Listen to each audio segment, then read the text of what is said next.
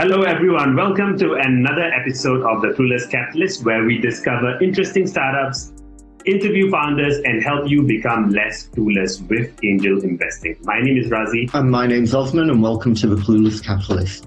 So in this episode, we have Tim Davis. He's the co-founder and chief operating officer of Waiter. And Waiter is the only mobile ordering and payment solution that increases the capacity of floor staff, increases table turns, and increases average ticket size. But what does it mean for someone like us? Essentially, you go to a restaurant, you can place an order with a QR code, you don't need to wait for getting the attention of the waiter, and you can order your meal, you can pay for it, and you can leave all from the convenience of the Waiter app. What is the origin story of Waiter? Like, you know, when we met many years ago, you did share with me that, you know, you shared screen space with Shah Rukh Khan in a Bollywood movie, and then since then you went on to start Waiter. So I'm just curious to know, like, what is the origin story? How did the two Tims meet together, and how did Waiter come to be? Sure. So the origin story of Waiter is actually my co-founder Tim W was in a restaurant here in Singapore, and basically everything that could go wrong with the experience did go wrong. So everything you talked about, Razi, about didn't get a menu when they were seated, took ages for once they eventually got the menu, took ages for the restaurant staff to come over and take the order. Once they did take their order, got it wrong. So they brought the wrong food when they ordered it, so they had to go back and swap it. Then they wanted to pay at the end and couldn't wait to pay the bill. Like there was just not enough staff. This particular restaurant was like just working their butts off, but still delivering a terrible experience. And so that was the impetus to Tim W to go, I can solve this. I know the industry. I know that we need tech. That like everyone's got a phone in their pocket. Why aren't we doing this already? So that was the origin story for Waiter's tech. How Tim and I met, we actually met at a Tech in Asia conference when I was working for another startup, and Tim was going around just meeting with other startups and getting to know the industry and the space, and so we got chatting about startup life and just sharing some of the wins and challenges that come in startup experience. And so we were literally friends for something like 2 years before I joined Waiter. He was looking for someone to join the team, and his wife was pregnant, and so he was due to give birth in Europe. And so the day I joined was the day he got the call, and he flew out of the country. And so I literally joined Waiter and met the team without Tim W there. So that was the start of us working remotely. Obviously he's been back to Singapore since then. But that first period, we were just working remotely, and our tech team is based overseas. So we've been really comfortable working in a virtual environment since well before COVID. Such an interesting story. I hope that particular restaurant that gave Tim W a horrible experience has now been onboarded as a client. I actually don't know what the name of the restaurant is. I should follow up with them and see whether we've signed them. Yeah. So Tim, over to you to explain to us what Waiter does. So this is Waiter, we're your digital waiter. With a team of only 10 people, we process $27 million in GMV, and this is how we do it. So you touched on this before, but a third of a restaurant's expenses goes towards manpower. And so that's the cost of recruiting and retaining and training wait staff, which is a massive headache. And it's just getting worse with the inflation in cost of raw materials for restaurants. And so in response, they're investing in technology like food ordering kiosks, like what you see in quick service restaurants, or tablets on every table, which is what you might see in a full service restaurant. But neither solution's really all that great from a consumer perspective, nor for the restaurant. So no one likes inputting their credit card details into a shared tablet. And so what that means is that you can take the ordering from the tablet, but then you've still got the hassle of people having to pay at the cashier. And kiosks, it's basically just moved the queue from a human cashier to a machine. And as you can see here, it's not a great experience for consumers. And so with Waiter, we exactly what Razi said earlier. So guests walk into a restaurant, they scan a QR code on the table, it brings up a menu, they can order, they can pay, the order is sent into the point of sale system of the restaurant, and all of that is done within 15 seconds. And then the real aha moment is when they're done eating and it's time to pay the bill, they go, oh, I've just got to wait to, I'm already done. And then they stand up and leave. And so It's quite easy for a restaurant to get started. We digitize the menu for them. And so we digitize the menu, create the QR codes for them, and they can go live in as little as 48 hours. Waiter handles the payments. So we charge 2.5% per transaction, as well as a monthly fee, which varies a little bit depending on which functions of waiter the restaurant takes up. But on average, it's around $89 per month per outlet. And so the restaurants, I've already mentioned that they've saved on manpower, so that's a massive headache. So they're saving on that. They also increase their average check size through automated upselling and cross-selling. They also increase table turns because faster payments and faster ordering means that you can seat the next guest faster. And then they get access to data that they have never had access to before. So from a point of sale system, you can pull what people have ordered, but what you don't have is insights about the consumer. So how often are they coming back? You know, are they a first-time customer? Have they changed their purchase behavior? You know, can you reach out to them again if you haven't seen them for a while? And those are the sorts of things that Waiter provides. We've been doing this version of Waiter since 2019, and we're already doing double-digit growth. But then COVID happened, which, as you can imagine, led to a sharp decline in GMV during the restaurants when they were closed. But the demand for our solution skyrocketed. So we grew 5x between 2019 and 2020. We almost doubled in 2021, and this year will at least double again, but we're fundraising, and so we're planning on deploying that capital and accelerating our growth to really push through. And with that, we'll be processing $100 million in GMV within 12 months. But we're not stopping there. So we specialize in mobile ordering and payments, but that's only a piece of the solutions we provide to restaurants. So the next component is restaurants struggle to get access to capital. So they want to open a new outlet, but they've only been around for 3 years or less. And so they've got this very profitable business, but banks don't want to lend to them. So we could partner with fintechs to provide them with access to data. So using all of the information that we capture, so not only their revenue, but also what are the repeat rates of customers, what percentage come from first-time customers, how does that compare to the category? Then we can work with fintechs to lend them capital to open new outlets or replace equipment. FMCG players like Unilever or Diageo or Heineken want access to consumer insights. So they spend millions of dollars each year on market research to understand the purchase behavior of people buying their products. With Waiter, we've got those insights. So oftentimes an alcohol supplier will only know how much of a particular beverage they're selling to which restaurant, but they won't know who's consuming it. So if they launch a new variant, they won't know whether that's cannibalizing their sales or whether this is incremental growth and they've increased their market share. And Waiter QR payments. So we always have been doing ordering and payments combined. There's a segment of the market which we're not tapping into at the moment, which is the high-end dining, which is where people still want to order the traditional way from a waiter, but pay with their phones, so pay with Waiter. And so the idea would be that in a restaurant where it's high touch, high service, then you can order from the staff. When you're done eating, you scan a QR code, it looks up the open bill on that table in the point of sale system, and then you pay it and then you leave. So it saves you the pain of having to wait to pay the bill. We play in the on-premise dining space, which is 4 to 5 times bigger than the delivery space. And you know how well funded that is. So the opportunity is huge. That's not me, that's my co-founder, Tim Veckiser. He comes from the restaurant business. So his family owns restaurants. He has grown up in the space. He's got more than 20 years F&B experience, from being a chef to a waiter to a restaurant manager, running restaurants in multiple outlets and across multiple countries. But he's not alone. He's got a team of entrepreneurs who work with him with exits before. We're now raising $3 million from a mix of VCs and angels. So we have a portion set aside for angels, hence the relevance of this conversation. And we're raising from angels on a convertible note, and the VC round will be on an equity round. And using that, we're going to be investing in 2 key things. So one is sales and marketing. So the tech is pretty much there. We don't really need to build that many new features. It's a case of rolling it out. We've already, as you can tell by our volumes, we've already got pretty significant scale. So now it's a case of expanding that.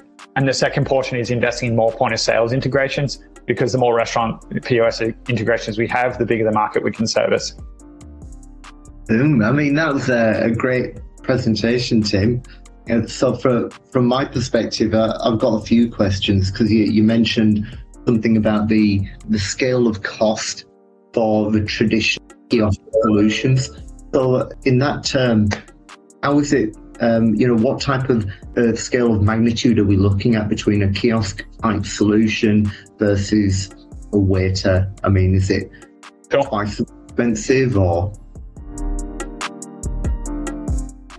significantly more. So if you're looking at, so the two elements that we talked about was a kiosk and then a tablet. So tablets are easy. So basically the key difference there is the cost of all the tablets.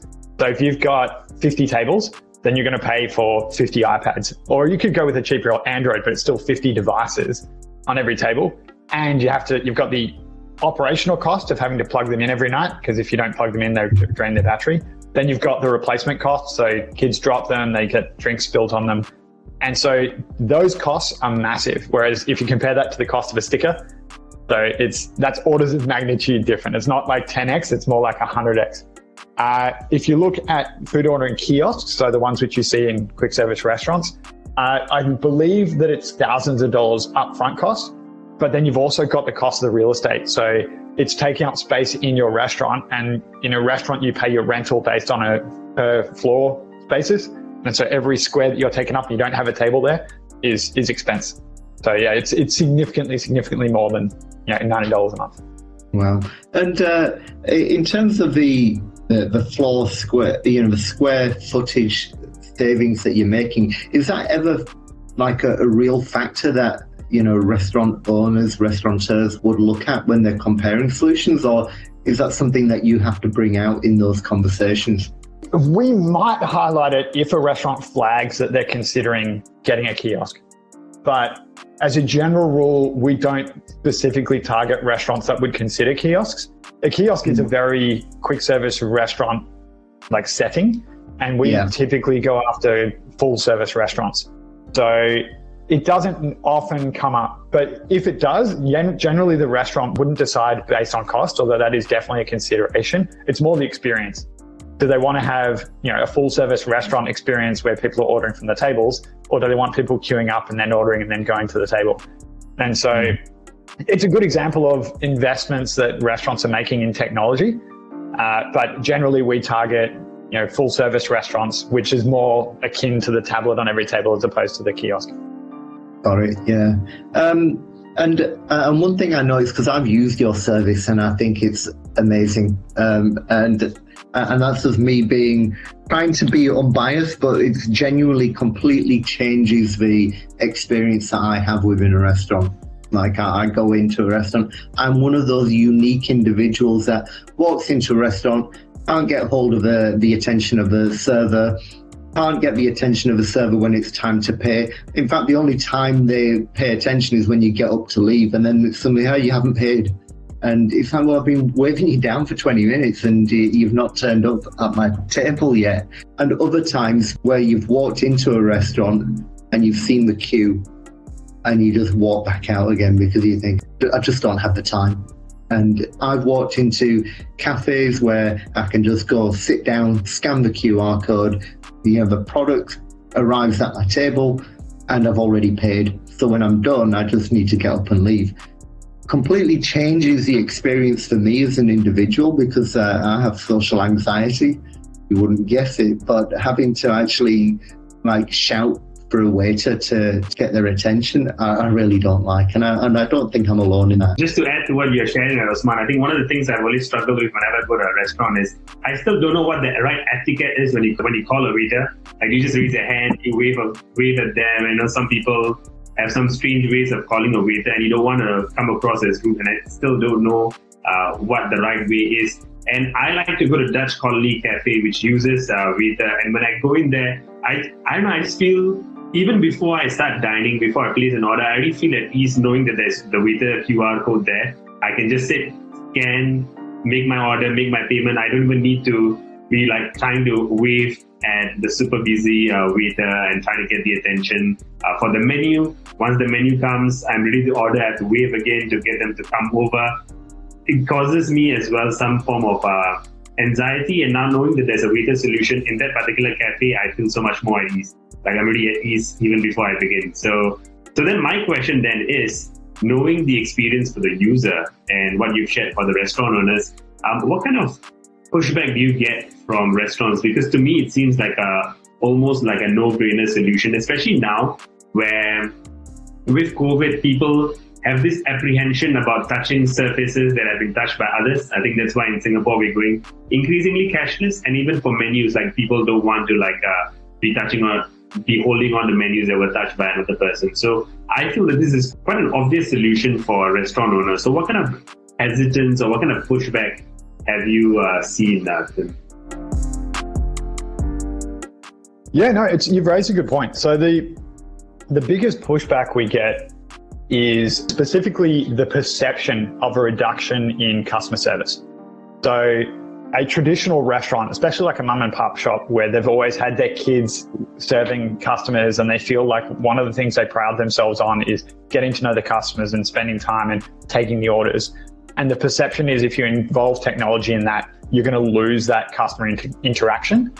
And what they don't realize is, and one of the things which we actually explain is, using tech and using something like Weta isn't to replace your wait staff. It's to free up your staff's capacity to provide a better level of customer service than what they're currently doing. So if they're running around taking orders and processing payments, then that's not actually customer service. That's taking orders and processing payments. And they might make mistakes. They might accidentally get the wrong order, or they might they might miss guests who've been trying to get their attention for some time, or they're frantically running around processing bills when they should have been, working with the customers. And so if you can give the transactional elements, which is the order taking, the payment processing, to technology, then you can free up that staff to get to know the guests. You can recommend the specials. You can answer their questions about the menu. You can check whether they've got sufficient drinks and is their water topped up? Do they need a baby chair? Is the air conditioner dripping near them? And you've just never had time to deal with that. And so it's all of those things which can build a much more pleasant experience than if you've got staff frantically running around just doing the transactional elements. So one is the preference or the perception that you're going to reduce your customer service. That's one complaint. The next tricky one to overcome would be if there's a point of sale system that they're using that's an archaic land-based solution which doesn't have integrations. That's a tricky one. It's not one which we overcome easily. The way we deal with that is that we can provide tablets and printers. And so what would happen is that the orders can either print directly in the kitchen. So we'll provide a bar and a kitchen printer. And so then the chef who's in the kitchen will be preparing from the point of sales printer or the waiter printer. So that's one solution. Or another solution would be to provide the ordering and the exact same thing out near a cashier. And it becomes part of someone's job to manually key those orders in. And then what happens is that that's still at least 10% more efficient than having the staff go to every single table, take all the orders, take all the payments, because it's all centralized and the guest is already paid. I think those are probably the two biggest complaints we get. The other one, actually, which we've now solved, is prior to 2 weeks ago, guests had to pay before their order could be sent to the kitchen. So the way that Weta was originally designed was that guests would order, they would pay. When the payment was confirmed, only then we would send the order to the kitchen. We've now got a solution called a tab function, where guests can order, place a hold on their card. They can order multiple times and the orders are sent to the kitchen, and they only pay the bill when they're done eating. And so that's one of the things which is unique to Weta. And we're super proud of it because it's a better correlation to the offline experience than what we previously had. So we were getting huge amounts of demand for our service, even with prepayment, but we think this is just going to accelerate us further. That's great. I mean, so a question about the technology. We talked about scanning the QR code and an app, but I noticed that you're using a web app as your primary tool. Just talk me through why you've decided to do that. Sure. So web app versus native app, those are sort of the two terms in case people aren't familiar with it. So a native app is where you download an app from the App Store, and then it'll be on your device and always there. And then a web app has an app-like experience, but from within your browser. We actually had a native app for many years before we launched the web app. And it's really good for takeaway, because it means that you've already got it on your phone. You can open up when you're getting ready for your lunch. You order from you choose your restaurant, you've already logged in, your credit card details are already saved. You order and then you choose your collection time, you grab your food and go. However, we wanted to play in the dining space. We knew that takeaway would ultimately become a battleground for the delivery players, because they already had people coming in to collect food, and they already had menus, and they just needed to enable guests to collect their food instead of riders. And so dine-in is where we always wanted to play. And in the dine-in space, if you have to force someone to download a native app before they can send an order to your kitchen, it's a huge barrier to adoption. And so we made some significant investment in the web app, and it's massively paid off. One thing that's interesting is when you're designing a web app, you still have to be careful around how you capture the minimum amount of data to be able to send your order. So the goal is to get the order into the kitchen with as few taps as possible, but remembering enough information about the consumer so they don't have to repeat it the next time. So an example would be waiter saves the guest credit card details. Obviously, there's Apple Pay and Google Pay these days, so guests don't have to key in those credit card details. But if they do, you don't want them to have to key it in every single time they order. And so with waiter, they keyed in that first time, the system tags it to their unique customer ID. So if they come back again, that's already saved, and then the next order is even more efficient.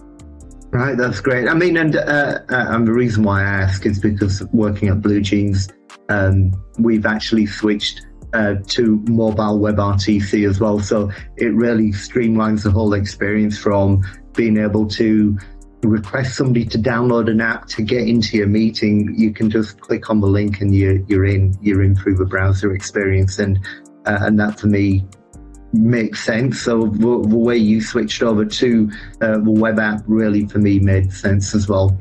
And tying it in with the Apple Pay, in my example, it really makes sense because I don't need to enter in the credit card details at all. I just double click and I'm done, which is great.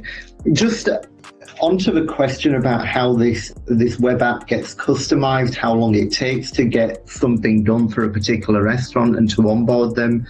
How long does that take? Is it months to get them onboarded or? It depends on the level of customization. So we've got our standard look and feel, and then we've got a black version of that. Both of those are instant. So we could go live in 48 hours. If you're looking for a completely custom solution where you want to change the UX or the UI, or you want to add some extra features, it depends a little bit on capacity. So if we had a huge number of restaurants all asking for it at the same time, that might increase our lead time. But typically we can do it in 8 weeks, which in comparison to one of our largest competitors, it takes them 10 months. So I think it's the reason behind that is that we specialize completely in mobile ordering and payments. So some of the other players in the market do a combination of factors. So they'll do kiosks, they'll do tablets, and they'll do mobile ordering. Whereas we just do mobile ordering plus some marketing components to that. But it means that when we're looking at the UI UX, we only need to optimize for mobile because that's what we do. Okay.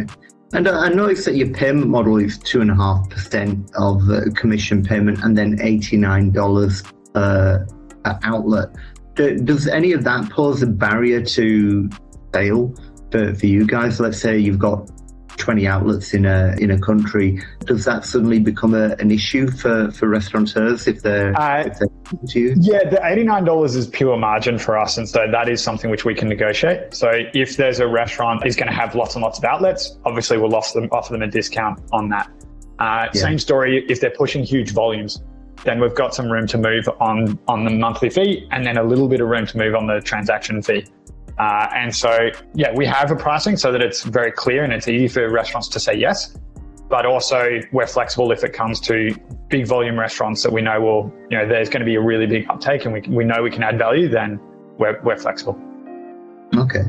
And in terms of the analytics that come from that, what were people doing before Waiter came along? I mean, was it literally just paper-based, trying to work out who's ordered what and what you've run out of at the end of the day? That element, so what you've ordered and what you've run out of, that's been managed by the point of sale systems pretty well, except for those restaurants that literally use scratch pads. So, like hawker centers obviously don't have sophisticated QR ordering, and so that's just not what they operate in. The high volume restaurants that we work with, they would have to have a point of sale system. So we let them handle that element of the business. So we don't look to be a replacement for the point of sale system. We specifically aim to be POS agnostic, so we can work with any POS, and the restaurant doesn't need to change POSs in order to work with us. The insights that they get from us is either they didn't have it before, and so they might occasionally do surveys of their guests, or they'll eyeball it. And so oftentimes you'll hear restaurants saying, I know who my regulars are. And that's because the staff, the regulars come in every day, but there could be someone who goes there once a month who actually is a regular, but they're not there frequent enough that the guests would know or that the staff would know. And whereas with Waiter, the system would know, like, this person's been there 24 times because he's been coming once a month for 2 years. And so that's the kind of insights they can pull out of Waiter that they wouldn't have had before. The other one would be customer feedback. So our system automatically sends a message to the guest saying, you know, based on your most recent experience at, to use Raz's example, Dutch Colony Coffee, would you recommend that outlet to your friends and family? If they give whatever response they get, that can be shared internally to Dutch Colony. And if you choose to, they can share that on Google reviews. And so we've got ways of encouraging the likelihood that people will share positive feedback on Google reviews. That's really, really interesting, because I was just looking at a data report yesterday, and they were saying that in Singapore, one of the second source of new brand discovery is actually word of mouth. And that's where reviews, online reviews, are super important. I'm just curious to know, like, in terms of the number of restaurants, right? How many restaurants are there using Waiter currently? It's still early days for us. So we've got roughly 100 restaurants. A bit over 100 these days. We're adding about, at the moment, we're adding 3 to 5 restaurants a month to the platform. But with this fundraising, we're expecting to significantly accelerate that. So it's about 100, and most of those are in Singapore. Where else is Waiter in? We're in France, the UK, Spain, Singapore, obviously, Australia, Malaysia, and USA.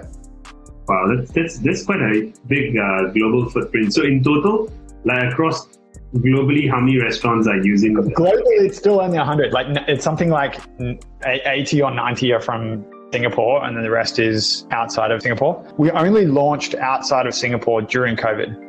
So we saw that as an opportunity where we were getting inbound requests from restaurants overseas. And we were like, now's the time to give this a crack.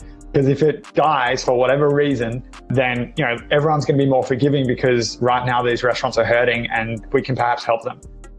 And so we did exactly that. And thankfully, the system held up to it. Like, we already had established a global payment gateway. We already had people who spoke multiple languages, so it was easy for us to do the translations.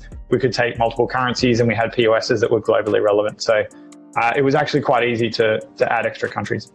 Okay, and I'm just curious to know, what is the acquisition process like? Does a salesperson from Waiter walk into a restaurant, or do you approach, like, the Restaurant Association of Singapore and say, hey, look, we want to give a talk to all of your members to tell them about this QR-based ordering system that can help them save on manpower costs, especially if the bulk of the restaurants are from Singapore, and Singapore we know has a big issue when it comes to F&B staff, hiring and getting people to work in those restaurants because of the working hours and things like that.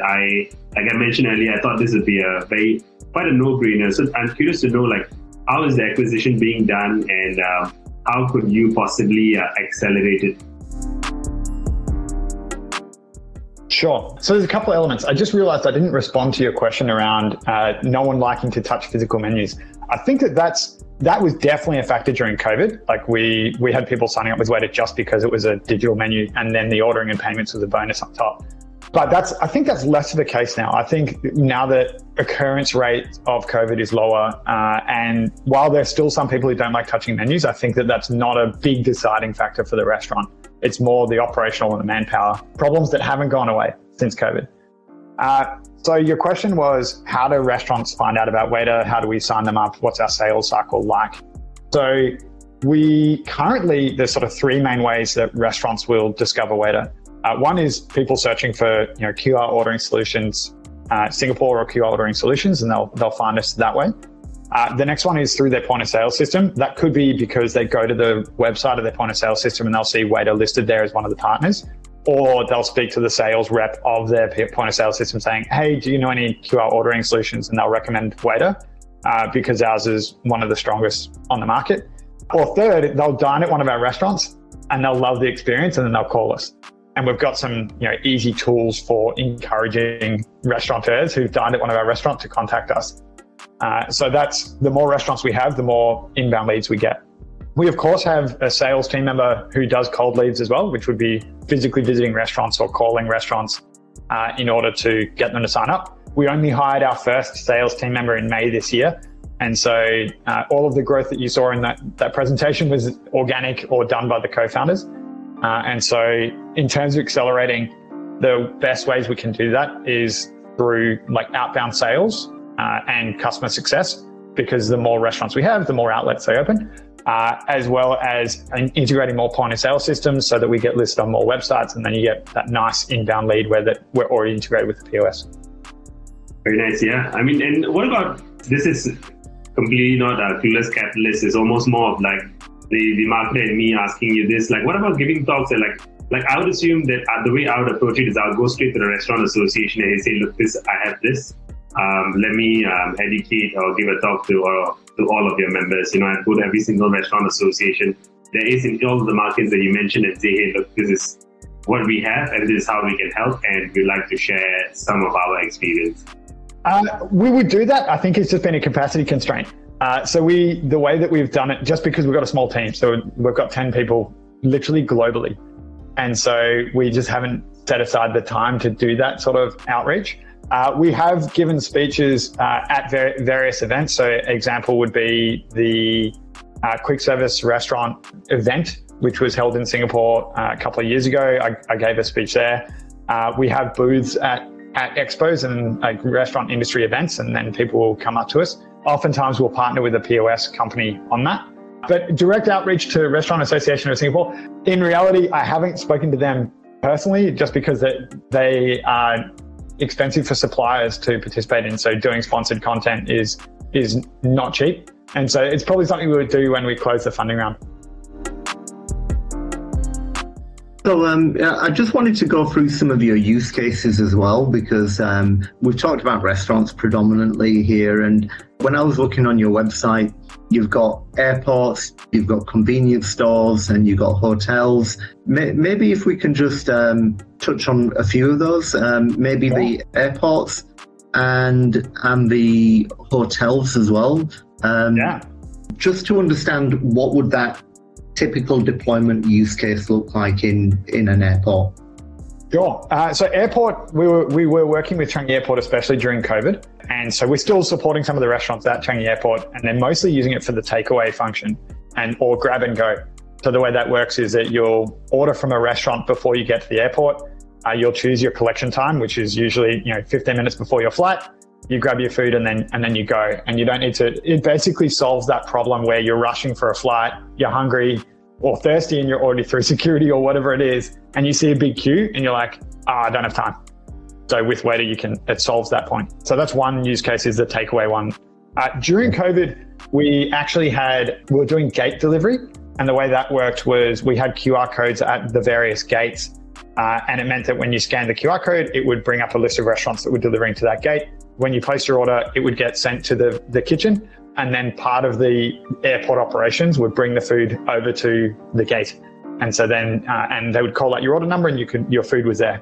That was particularly valuable because during COVID, the guests were restricted to areas. And so they couldn't walk around the airport and go shopping. And so that was the only way they could get food. So we were supporting them in that. So hotels, we can look after the restaurant in a hotel. That's self-explanatory. It's similar to what we do in any restaurant or bar. The key difference for a hotel is we can also do in-room dining. So we do that at some of the hotels. An example would be Axel Hotels in Spain. And the way it works is that guests scan a QR code in the room, and then it brings up the menu, they order, and then they pay, and then the food is delivered to the room instead of being delivered to the table. So it's using our exact same tech. It's just that instead of having table numbers encoded in the QR code, you've got room numbers.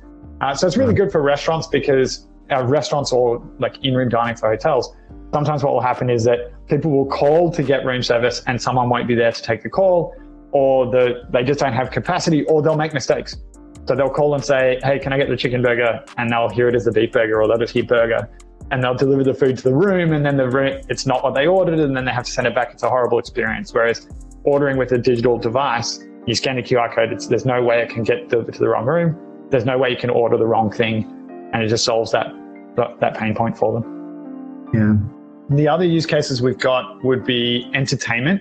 So in the event of let's say a big music event, or a sporting event, everyone queues up to get food at during the breaks. And so that's where waiter can step in, where people can order before they get to the kiosk and go and collect their food. Or if the arena was investing in it, you could even scan a QR code on the seat and then order, and someone could run the food to you. So instead of having those guys going down the aisles. So we see that as a potential space in the future. Obviously, we haven't tapped fully into the hotel space. I think more and more hotels signing up with QR ordering would be a good one. And then private clubs, we're already working with Singapore Polo Club. And so places where you can scan a QR code on a lounge or down by the pool and then order and pay there is an advantage, because it's really hard to have wait staff going around and looking after all of those clients. So those are some additional things that we're playing in. Yeah, great. I mean, like the running joke for me is when I go to some of those toast shops, which sell toast and tea and egg, and you've got all these different options. And it's because I speak with a very broad English accent, and my sister, when she comes to visit, she's got a very strong northern accent, a lot stronger than mine. And she'll be like, oh, I'd like to have this, and I'd like to have that, please. And I'd like to have... There's lots of please and thank yous and lots of superfluous words. And invariably, the order is always wrong. You know, and it's just toast and it's tea and it's an egg. But I can guarantee it's the wrong type of bread, it's the wrong type of topping, and it didn't come with the egg, but she wanted the egg. And I just say to her, just accept that this is a fact of life, that you will get the order wrong, and no matter how often you place it. And this happens on something as simple as just ordering a set menu. You know, like I'd have set. For me, I'll just go in and say set A, whether I want it or not. I just hope that it can't go wrong. But it shouldn't have to be like that. It really shouldn't be. I mean, you should be able to place the order, but it's because there are language barriers as well. And my English accent and my sisters in particular definitely don't carry well abroad. And it becomes a real problem. So scanning a QR code and being able to order online takes that whole anxiety out of this whole equation for me anyway. But yeah, running joke here when she goes, because she loves those shops, she loves going to them, and but she'll always she'll receive it and she'll be like, "What? That's not what I wanted," and it's like, just shut up and eat it. Yeah. I remember in a previous role, we were talking to hotels, and one of their particular pain points was they're Australian-based hotels. They get lots of visitors from places like Japan and China. And what they noticed was when they were able to customize their menu for the language preference of the individual that had checked in, then they saw that in-room dining just went through the roof, because people were more comfortable knowing what they're ordering rather than leafing through an English menu. They were playing around with tools that would look at, you know, what language preference that individual had. And then they could dynamically update the menu as well. So if they had specials on red wine or on white wine or something like that, they could push those through to the in-room dining experience as well. So I was curious to see that the technology is still being used in that way. I'm not sure how you're able to modify the menus dynamically, if that's possible. It is possible. There's a couple of ways you can do it. So one is you use an automated translating tool, so something similar to Google Translate, and then you can choose from a range of different languages, and then you choose it and it'll automatically update. We haven't done that for a couple of reasons. The upside from the investment in the tech isn't massive, so it's not going to lead to a huge number of restaurants or hotels signing up, because you can offer it in a range of languages. And there's a risk that it mistranslates. And so you don't want to have people ordering something that just sounds completely strange to them. Like we've all been and seen those menus where you're ordering something phallic and you're like, I'm not sure that was translated correctly. So that's one way of doing it. And we know competitors have done that. It's just not something that we have looked at. The way we manage multiple languages is that we have multiple translations in our back end. And so then the system will check what the language is of the device they're using, and then display the various fields in that language. So at a French restaurant, so if I go to one of the menus of a French restaurant partner now, it will display all of the menu buttons and things in English, but the menu will be in French, or the elements that are provided by the restaurant will be in French. If the restaurant gave us the menu in English and French, then it would display it in English because it knows that my device is English. So it is something which we could optimize further, but it's not something that we're exclusively focused on in terms of our tech effort. Okay. And yeah, so that was going to lead me on to the airports one as well, because there's people from different parts of the world and different language. Can we manage that? Beauty of what the answer is, we could manage it. We haven't chosen to, except for what I've just described about automatically changing the language based on the preferences. The other thing which is good about ordering from a device is that it means that you've got time to order and you can translate things yourself. And so maybe their ability to read English is much stronger than their ability to speak English. And so being able to order from a phone instead of having to verbally tell someone what you want and then respond to questions and then they might get it wrong, it's a lot easier doing it from self-service. Yeah, got it. Okay. I've got a few questions around the growth as well, because you showed your growth in 2020 to 2021. It was roughly around 68% growth. So you've shown that there's about 68% growth between 2020 to 2021, and then from 2021 to 2022, there's a big jump. That's aggressive, yeah. That one is working on the assumption that we close our funding round very quickly and then deploy the capital straight away. I actually think that's probably a bit optimistic. We guaranteed we'll hit at least $24 million US because we're already processing more than 2 million a month at the moment. And that's not even factoring in seasonality. So Christmas is always massive. And so it's probably more likely, even if we didn't close our funding round and even if we didn't deploy any extra salespeople or anything like that, at least we'll hit 28 million, but I'm actually expecting that it'll be higher than that. Okay. And in terms of your funding round, obviously when you've got this type of uncertainty, what valuation are you going in with for that funding round? Sure. It depends a little bit on the type of investor. So for a VC, because it's an equity round and the ticket sizes are higher and therefore the percentage of the business they would acquire is higher, it's a US $12 million valuation. If it's for angel investors and they're looking at a lower ticket size, then we can give them a discount. And especially as it's a convertible note, which means that they'll be able to provide the funds faster. We do it on a convertible note with a valuation cap of $8 million. All right. Okay. What's the minimum ticket, since we are speaking about angel investing? Sure, it's 30,000 US. Okay, and then could you just go to the slide where you shared about that, how the funds are going to be used? Obviously, that it's going to contribute towards our GMV and our transactions, and it'll get us new restaurants. But that doesn't say how. The bulk of it will go into sales and marketing.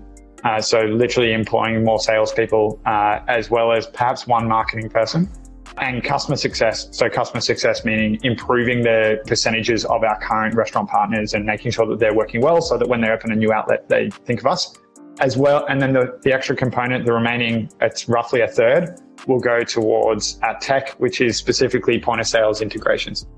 Okay. I mean, the goal of 1,200 new restaurants is it's quite ambitious, but then you aim to do this over the next 12 to 18 months. So it's going to be a fairly big sales team that's going to go out there and that's why the bulk of it is going towards sales. Got it.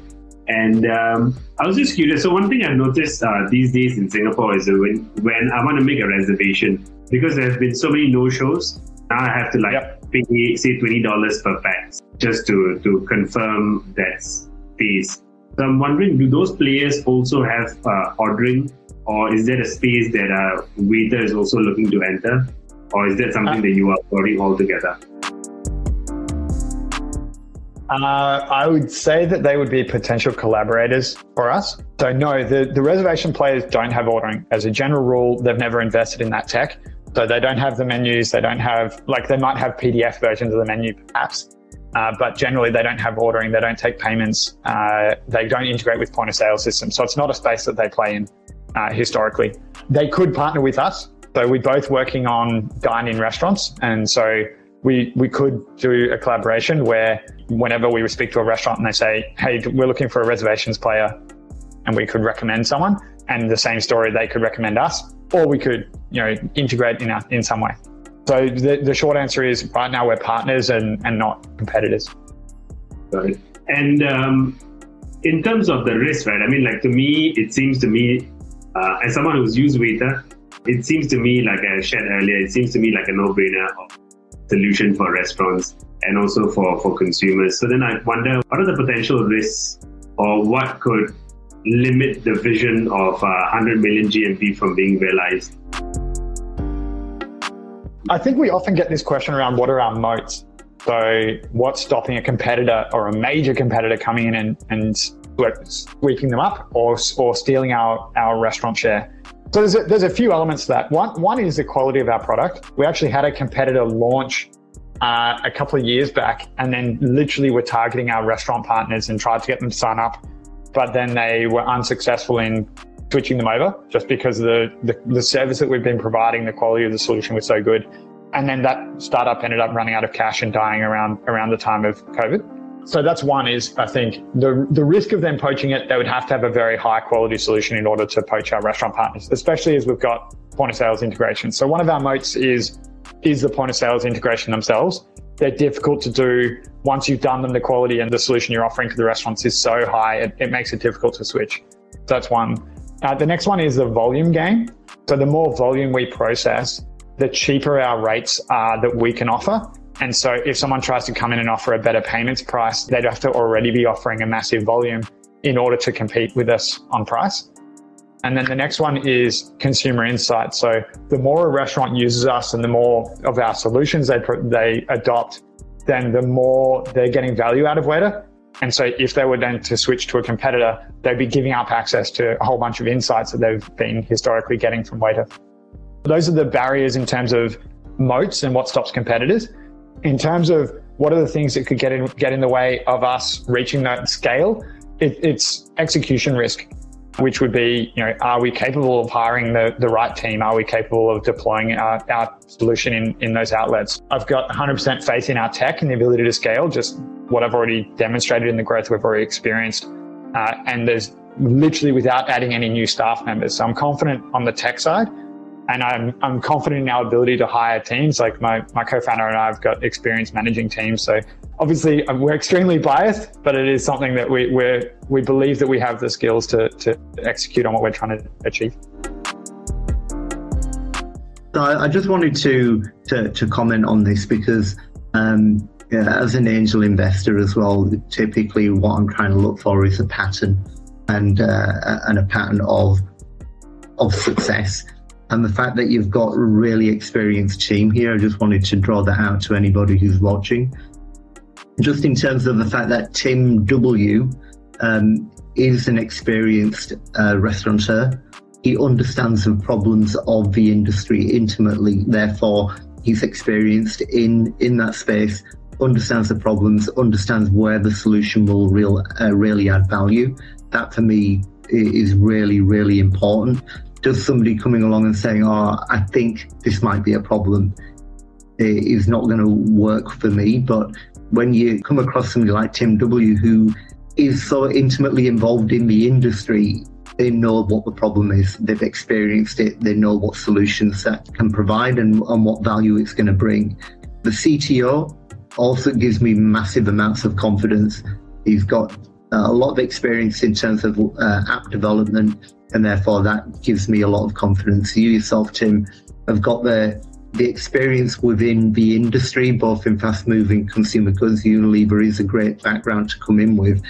And then your CFO and CIO, he's done multiple startups. So I think all of this combined gives me an impression that the team, even if you have disagreements, you're likely to just get behind it and just commit and execute, and that for me is where I think this is gonna really stand out for me. When you look at the team and you're evaluating them, experience, been around this before. You yourself, Tim, have been a GM of a number of different startups as well. So for me, this gives me massive amounts of confidence. Should I invest in a startup? If you can see this level of experience and this level of not just experience in the industry, but experience in building a business from scratch and scaling it, then this is pretty much what you're looking for. I mean, I definitely agree. I mean, one of the things that I got really interested in was the CFO and CIO and the fact that he's built a marketplace for restaurants to reorder supplies.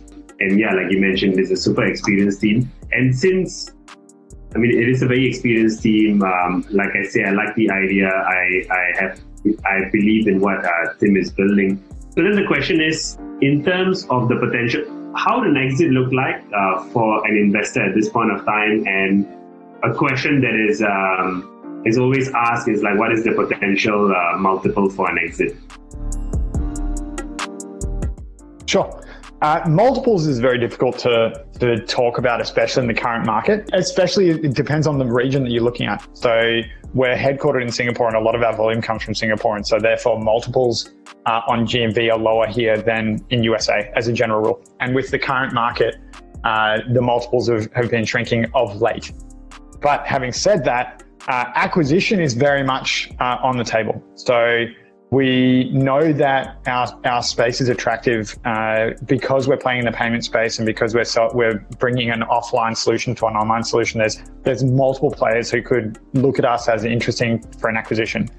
Payments is an obvious one. So anyone who's in the payments game, one of the big things for them is volume. And so they could acquire Weta and then basically bring our GMV across.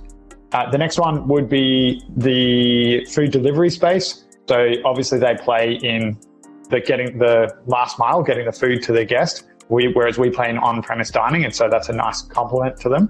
The other one would be the table reservations platform. So you mentioned that they work with dine-in players and you mentioned that they currently don't process the payments, or if they do, it's only for like a reservation fee or maybe some vouchers or maybe like getting a prepayment. Whereas we take the whole order. And so our volumes per customer are significantly higher than the reservations players. And so they could be someone that would be interested in acquiring us. And so if we look at the space, yeah, we have seen literally, there's even some out there ideas. So we're working with a POS company in Spain that recently got acquired by a cash management company, which was driving around literally collecting cash from the security, or like ATMs, for example. But as cash declines and then demand for their service declines, and so they went around buying digital solutions, which still play in the cash space and payment space. And so that would be something which is out of left field. I think the most common one would probably be like a table reservations platform or a payments company, possibly a delivery company. Got it. If there's an angel investor wanting to talk to you specifically, what's the best way for them to reach out to you? So my email address is tim.davies@waiter.com. So tim.davies@waitrr.com. That's my co-founder's details. So you can also contact him. That would work equally well. Oh yeah, there's another thing. Either one of us. That's right. Yeah, we often get the two teams of Waiter. Yeah, just purely coincidence. So thank you, Tim, for sharing about Waiter with us. So you've all heard about the work that Waiter is doing, how it's making life easier for us, the consumers, and also restaurant owners. And you've seen from Tim the growth that he's going to be bringing Waiter on over the next 12 to 18 months. If you want to experience Waiter and you are based in Singapore, be sure to go to one of the many restaurant partners that Waiter already has on board. And if you're looking to angel invest, you have Tim's details as well. And if you enjoyed this particular episode of The Clueless Capitalist, please remember to like, comment, and subscribe. See you on the next episode.